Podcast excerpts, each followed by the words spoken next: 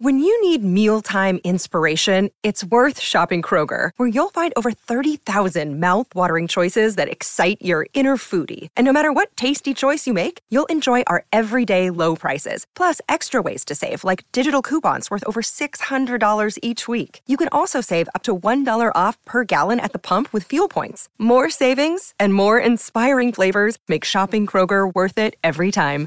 Kroger, fresh for everyone. Fuel restrictions apply. It's a new week, which means it's time for a new Fenway Rundown, MassLive's Red Sox podcast. I'm Chris Cotillo.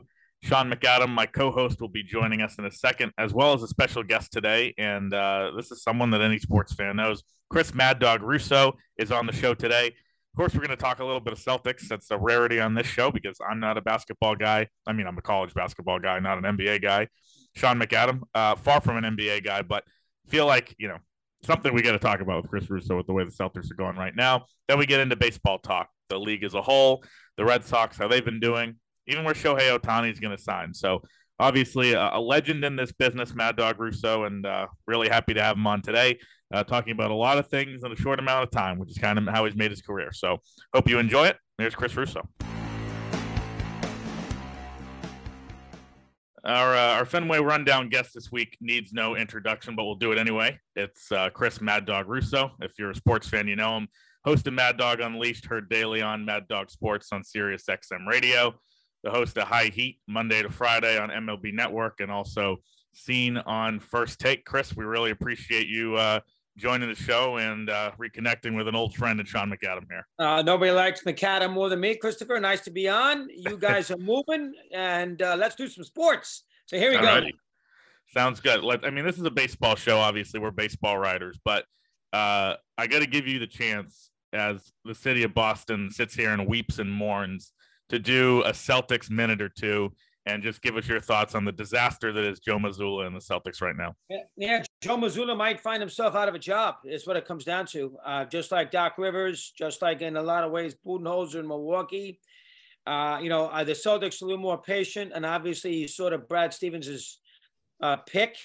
Uh, so I mean, I'm not sure where they stand with that, but if they get blown out again tonight and don't show any effort and put the performance in that they did the other day, uh, he may not last. I mean, that was a disaster. And the Heat, th- there's not a worse scenario to be in as a team when it appears that you've given up, that the other team has taken their heart away from you. And when that occurs, that is for a team or for an athlete, individual sport, whatever the sport might be, team sport, that is as bad as it gets when it looks like you've, you know, thrown in the white towel and you very well can't compete and you can't win. And the Celtics looked like that there a couple nights ago. So if the Celtics come out again tonight and give you that kind of performance and basically get blown out, I I don't know how to read the game. I think they'll play a lot better and they show their competitive fire. But if they don't, and Mazzulla's going to have to go. I mean, you know, he hasn't been a uh, he hasn't been Red Auerbach to to say the least. Timeout scenario, lost games to Atlanta, home record bad. Uh, Philadelphia game five. Tatum played great in game seven. But I'd be a little worried about him. And I'm not. I think the Celtics aren't going to win the series. But right now it's about pride. See how they handle it tonight. I would think they play well, but who the hell knows? I'm surprised they're in this three-hole, uh, three-hole deficit to begin with. I'm not sure how to read the game. Very tricky game to read, guys. Very tricky game to read. Miami's going to play well. Do the Celtics have enough gumption to go out there and give you good effort? We'll see. Yeah, I, Chris, I would argue that even a competitive loss tonight does not reflect well on Mazzulla. If you're getting swept by an eight seed when you were the clear favorite to win, especially once M- Milwaukee went out, uh, that's hard to justify it. Now, if it's another 30 point blowout, it's really bad. But I think even a five point loss and a fir- and a and an exit where you don't win a game after the second round does not right. reflect well on the coach. Yeah, I, I, would generally agree with you on that, uh, Sean. What I don't know, and you know, he's pretty close to the vest. You know, Stevens has done an excellent job putting his team together. I don't know quite know how he feels. Young coach, give him another chance. Uh, you know, learn from or this is unacceptable. We have big stars making big money. I got to have better than this. And there are a lot of coaches available too. Nick Nurse is a perfect example. you know, that would be available. So tricky call. You guys would know that better than I would about the avail about what what his status is with a bad performance tonight. I think the big first question is what do the Celtics have him in them? the Celtics tonight go out there and play a big game and play real well? I wish I had the answer for you. I don't have the answer. I'm not sure anybody does, to be quite yep. honest with you. Mm-hmm. Who knows? All right, let's move on to baseball, Chris. True. Yeah, that's enough. I mean, McAdams' NBA knowledge we just uh, covered in about 10 seconds there. So. uh, he loves the hockey too, though. He loves the hockey too. That's Give right. Um, just just as we you know kind of move on to your general thoughts on this MLB season so far. I mean, who what has stood out to you? Obviously, the rule changes are a big piece of it. Some surprising teams, some disappointing teams, but what have been your biggest takeaways so far for the first you know month and a half of baseball? Well, the rules, of course, has been great. Uh, you know, I even had an NFL guy on yesterday who's not a baseball fan who praised the rules, loved the way the games move along. I think everybody agrees that uh, the changes have been beneficial to the game. So that's number one. Uh, you know, the power of the AL East is an interesting scenario. They dominate with the balanced schedule. They've done great against the other divisions. I mean, obviously, I didn't think Tampa would be match the 78 Red Sox for home. Is that what it is, Sean? Aren't they? Yeah, for match the Red record. Sox. Yeah, something like that. Uh, right out of the gate at home. I didn't perceive that. Um, you know, the Red Sox have been competitive. The Yankees, you knew they'd get better once they got looking. And it's amazing about the schedule. Think about it for a minute. The Yankees had that terrible loss in Tampa two weeks ago where Cole blew the 6 nothing lead and they lose two out of three. And the Yankees were on the really in trouble. And who'd they play right after that? Oakland. And they won three straight. It's amazing how that can really help when you play a team and you know when they pop up on your schedule. Uh, but the dominance of the American League East would be number one. I think the Mets and the Phillies, and to a certain degree Seattle, three playoff teams from a year ago. They've struggled a lot. I think that would be surprise number two.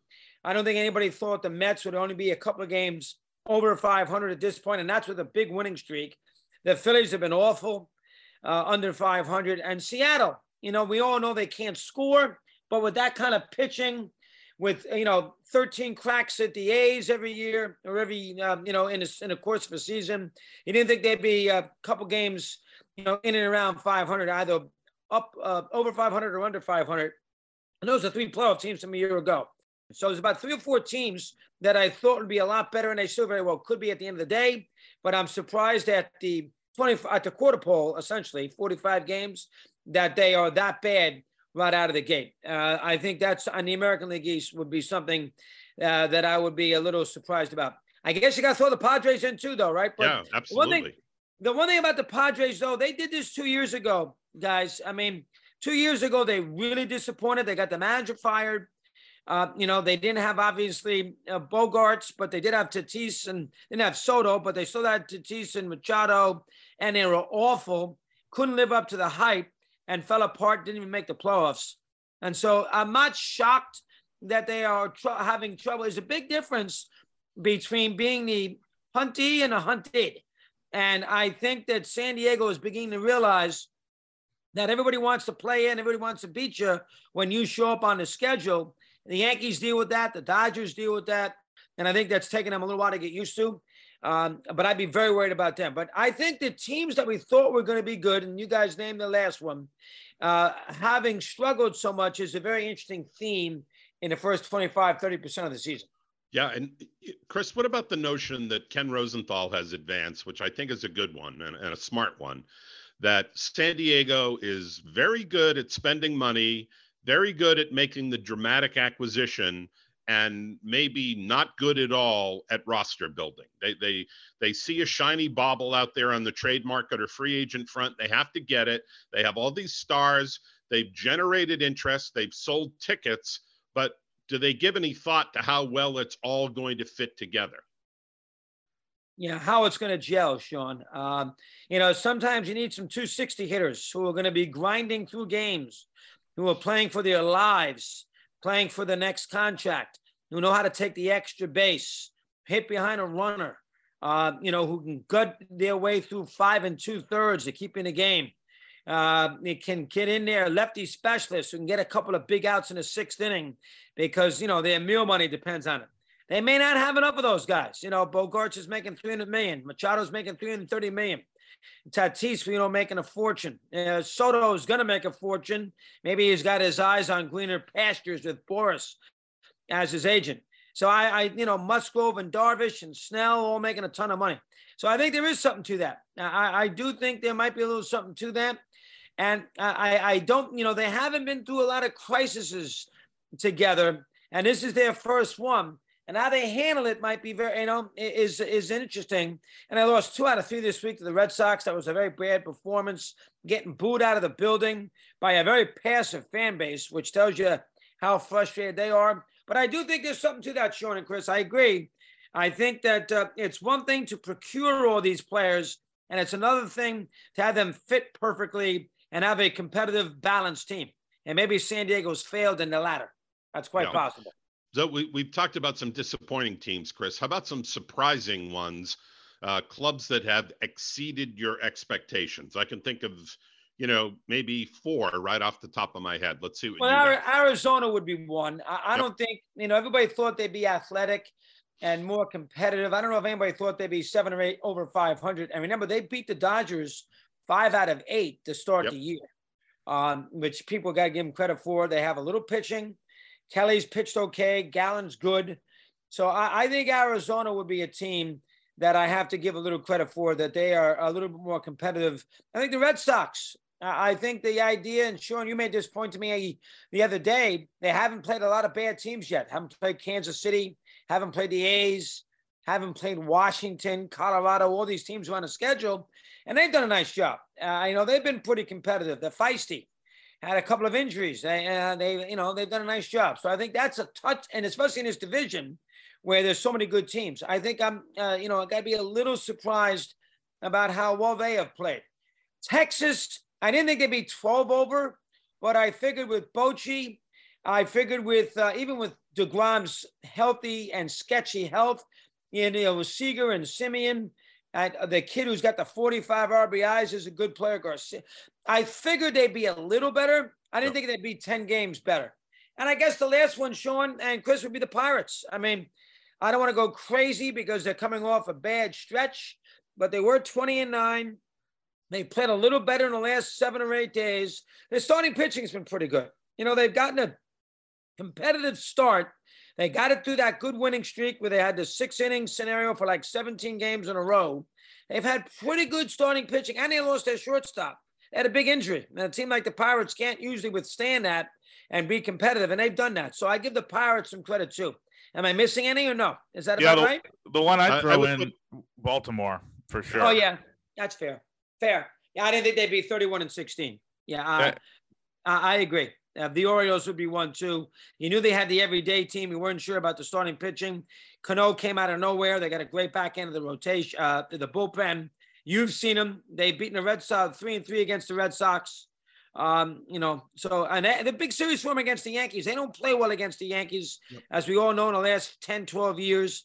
Lost their first series at home this year to the Yankees. Go to New York now, Tuesday, Wednesday, Thursday. Yankees are playing much better, hitting a million home runs. Um, so how they pay, fare against the Yankees will be interesting. And they played well against good teams. Beat played very well against the Braves. Beat Tampa at home. So they've done pretty well against that. They beat Toronto in Toronto. They've done good team, done a good job against good teams. But the Yankees always seem to be a big test. And you're right. I got to include the Orioles, hundred percent. Yeah. With that being said, Chris, how do you? I know you said you know the strength of the AL East is a big takeaway for you. Red Sox and Orioles, pleasant surprises. Obviously, we've seen with the Rays down. The Yankees are on the up. How do you handicap the division right now, one through five? I mean, these are five teams that could all make the playoffs. Yeah, I, that that won't. I don't think all five will get in. Right. Uh, you know, obviously, you, you know, Houston and Houston and let's just say the American League Central winner, whoever it might be, only one team there. You got to. Houston's definitely going to make the playoffs some way somehow. Um, that uh, you know that leaves you Texas and Seattle. You know, figure Seattle's going to make a run with their great starting pitching. Texas has got off to a good start. They have plenty of money that do some things at the deadline. DeGrom, maybe he gives them something eventually. We have to wait and see. So you got to put them in the mix. And if, and if I put, say, I put one of those in with the with with the uh, AL Central and, AL, and Houston, that's three. That means three teams out of the American League East.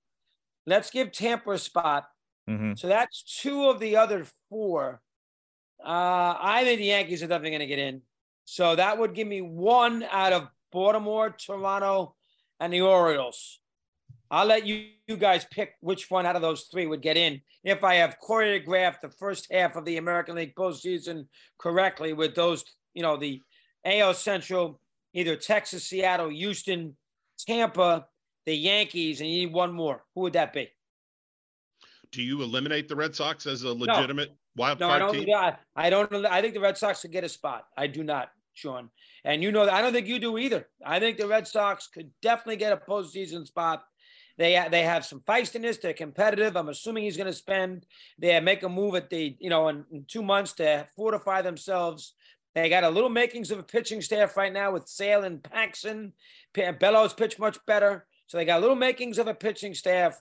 I would think that the Red Sox are in a mix uh, second half of the year. Would you guys agree? Yeah, I I, I think. Uh, I mean, the fact that they're four or five games over 500 at this point, uh, that they have played, I think, the toughest schedule in the American League to date. And they've also dealt with significant injuries. No one's going to cry about a big market team with the payroll of 200 million having injuries. Everybody has them. Other teams have been hit harder. But when you think about the fact that they're going to get uh, Story and Duvall back uh, in the next couple of months, those are two pretty impact guys that could really, you know, change how that lineup looks. So um, I, I, would expect that they'll be in it at the deadline into August. How far after that? I mean, people forget they were, you know, at 500 last year at the deadline, and then it went south quickly. Uh, I think they're going to be in better shape this year in August. How well, how far that carries into the schedule, we'll have to see. I didn't know about Story. I thought he might be out all year. There's a chance here playing the second half. Yeah, I, I think that's the expectation that he'll be back after the break sometime. Probably not until late July or early August, but I think they're going to get, you know, seven or eight weeks out of him. And, and people forget. Yeah, people forget. I mean, this is like this is supposed to be the second best player on the team. You know, he's such a forgotten guy because he had a bad year last year and there was so much turnover and he got hurt. But I mean, this is a guy who that they paid a lot of money to to be an impact guy, and they think you know he can play short. Obviously, we saw what Duvall could do in center field, and and especially at the plate the first week, week and a half of the season. So you know, those are big additions, and then they haven't really been at full strength pitching wise either. You know, Whitlock's going to be back next week. John Schreiber's out right now. I mean, there's a few guys that um, you know they're going to get a lot of guys back in a full strength. I mean, um, I think there is a ceiling. And I think also there'd be some juice. You know, the Celtics, as you said, Bruins knocked out first round. Pats are okay, but you know there is eight and nine team. I would think there's a little window. We Sean and I always talk about this, Chris. I think right now there's a window uh, for the Red Sox. It's sort of a feel good story, a little bit of a surprise. That's usually the best way to have it when you don't expect much and a team plays well. And probably from Memorial Day right up until you know Labor Day, there's a window for the Red Sox to sort of have. Um, uh, a little piece of the action in Beantown, take over the town a little bit. So this is their chance. Is that correct, Sean, or no? Yeah, I, I think so. I think a lot of people are still a little skeptical about uh, how legitimate these guys are. But coming off a last place finish, and I think very lowered expectations at the start of the year, uh, I think generally people are happy about what they've seen through the first almost two months of the season. And now it's a little bit of okay, let let's see how how real this is and how legitimate they are. Right, and I think uh, you know it's. A, I think there's a good chance they can be. You got to figure though in the American League, National League not as high. You got to figure in the American League, it's going to take. Uh, you know, it's probably going to take about 88 wins to get in. Right, yep. it's going to take about 88 wins. Are the Red Sox currently? They're not an 88 win team right now. I don't think. I think we agree with that. Correct right this second. Yeah, they're they're not as currently constituted, but you know, right. factoring in the returns of some injured players uh, could change that. And the other thing we don't know is what's the impact of the balanced schedule on victory totals, right? Because you're not going to be playing. Uh, you're not going to be beating each other up as much in the AL East in the final two months of the season because you're only playing 13 times against those teams instead of 19. So does that allow for you know some of those AL East teams to fatten up on the win total. Yeah, I, I but you know to have six teams over 90 wins is a lot. Yeah. That's a No lot. Uh, so I mean, you know, I, I think right around the high 80s, 88, 89. I if you told me right now, if I was a Red Sox fan, you know, we're gonna sign you up at 88 wins and see where we stand. I take that. Right. I think would take the idea that if you gave me 88, I'd take it. And I'll gamble that I'll get one of those last spots, fifth or sixth, and I'll play a best of three. And then I can have Sale if he's healthy. And why not? He's you guys know him better than me. He's pitched great lately. Yep. And I can have him going out first game. I got a chance. I mean, that's uh, so that's the way. And we've seen out of the wild card round, we saw it last year with Philadelphia. You can gain a little momentum from that standpoint and do some things. So I like the new playoff system. I know it hurt Atlanta last year with the layoff. I kind of like it. Uh, probably hurt the Dodgers too. Uh, I kind of like it. Um, and more playoff games, the better. And I do think the um, I think the Red Sox got a chance. Now I do think the Yankees are going to be in the playoffs. They're playing well right now. They're going to get Stanton back, albeit you know he'll get hurt again, but they're going to get him back. Eventually, Rodon's going to pitch. Eventually, Severino has returned. The Yankees have a very good bullpen. It's got a, under three ERA. Yankees are, you know, Yankees. Now, I don't know how they're going to hit big pitching in the month of October. They couldn't hit it in previous years, too many home runs. So I leave that, that's an open question. But as far as the Yankees, to the end of the day, they're going to be one of the six teams making a postseason. I, I'd be shocked if they're not. I really would be. Chris, as we wrap here, we'll both go, you know, rapid fire to put you on the spot. And Sean's question, not sure what it's going to be, but I'm sure the word Bruce is going to be involved in it somehow because I think that's how you guys generally roll when you talk. Uh, mine is this: Where is Shohei Ohtani going to be playing a year from right now? I think the Dodgers. Uh, I think uh, I think the Mets will offer more money, but I think his heart might be a little bit more on the West Coast. Uh, the Dodgers would love nothing better than he, getting a guy from the Angels. They Mhm. didn't make any moves this year. Uh, I think next year he'll be on LA. Interesting. Um, now, uh, I know that you recently had a trip to Eastern Europe, and what I want to know is why you did not plan that trip better to be able to see some Springsteen shows in Europe while you were there. Yeah, that's a good question. Uh, um, I would say the first and first part of that is unlike your Mrs. Uh, Jeannie Russo is not a huge Bruce fan, and Colin Russo, the third child who we traveled with, he he's not like Tim, the oldest, who is. He's not a huge Bruce fan. I could have gone to Paris on the 13th, Saturday night. I did consider it, uh, but that was the day that I came home could have gone to Dublin to see him on the 5th or the 7th, but I went to Dublin last year and Jeannie was not just going to fly to Dublin to see Bruce and fly out. You would have want to stay for a little while. Uh, but I probably should have worked it out a little better. But I think the scenario being that the two of them are not Bruce nutcases, like say my my son is a good fan. The oldest loves him. Took him to Newark and myself, or like you, Sean, and I don't call you a nut Springsteen fan. You're a very good Springsteen fan. Uh, you would I wouldn't consider you a nutcase Springsteen fan. Yeah, correct? well, my shows are in are in double figures and not triple figures, so that Well, I, I risk difference. expulsion from the BBWAA because of that. But uh, funny, funny. Um, but I, yeah, I, I, I thought of Dublin and I thought of Paris. Um, you know, he's there for three months. He's playing in Italy right now, and I, I know. And I, and by the way, he is playing in Vienna, July 18th. So I did look at that, and he is playing in Munich. I looked at that, and those are two cities that I visited. And I, I was asking all the people with, and, and, and they spoke English. I asked a lot of the dr- drivers, waiters, concierge people, you know, that kind of folk. I asked, uh, you know, where would he play? What stadium?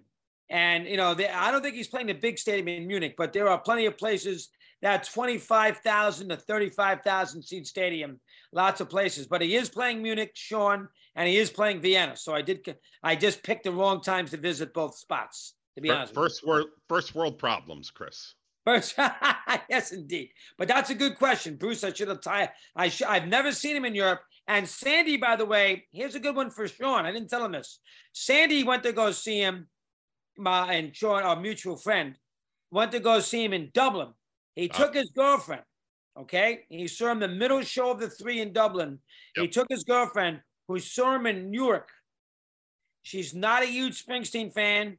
It was only the second time she'd ever seen him. Those two spots, she thought Dublin was better. Yeah, well, that's what everyone says about the European shows and the crowd. So uh, that that'll be on the bucket list at some point. Hopefully, well, you never know there, Sean. Based on the idea, this could be it. Yeah. So I may not well, get an opportunity to. But I did tell you, Sean, that I made sure I went to go see the date and the set list of Crosby, Stills, and Nash in Notre Dame, November 5th, 1977.